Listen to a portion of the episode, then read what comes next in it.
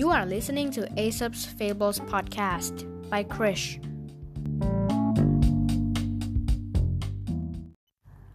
ตอนที่ 53 ลากับม้าศึก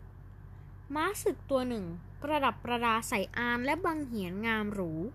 ควบตะบึงเดินทางไปเข้าร่วมรบในสงคราม บังเอิญพบลาขนสัมภาระเต็มหลังเดินขวางทางอยู่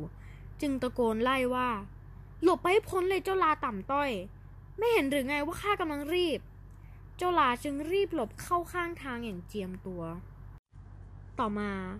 ลาได้พบม้าศึกตัวเดิมอีกครั้งในสภาพซ้อมซ่อ เพราะได้รับบาดเจ็บจากสงคราม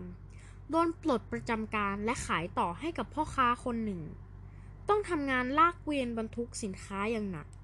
เจ้าลาจึงทักขึ้นว่า เจ้าม้าศึก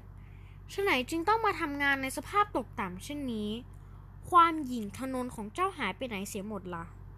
เจ้ามาได้แต่ก้มหน้าอับอายแล้วเดินขยกขยเยกจากไป นิทานเรื่องนี้สอนให้รู้ว่า อย่าดูถูกผู้ที่ต่ำต้อยกว่า เพราะวันหนึ่ง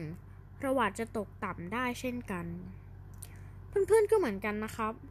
อย่าดูถูกใครเด็ดขาด เพราะว่าในอนาคตเป็นเรื่องที่ไม่แน่นอนนะครับ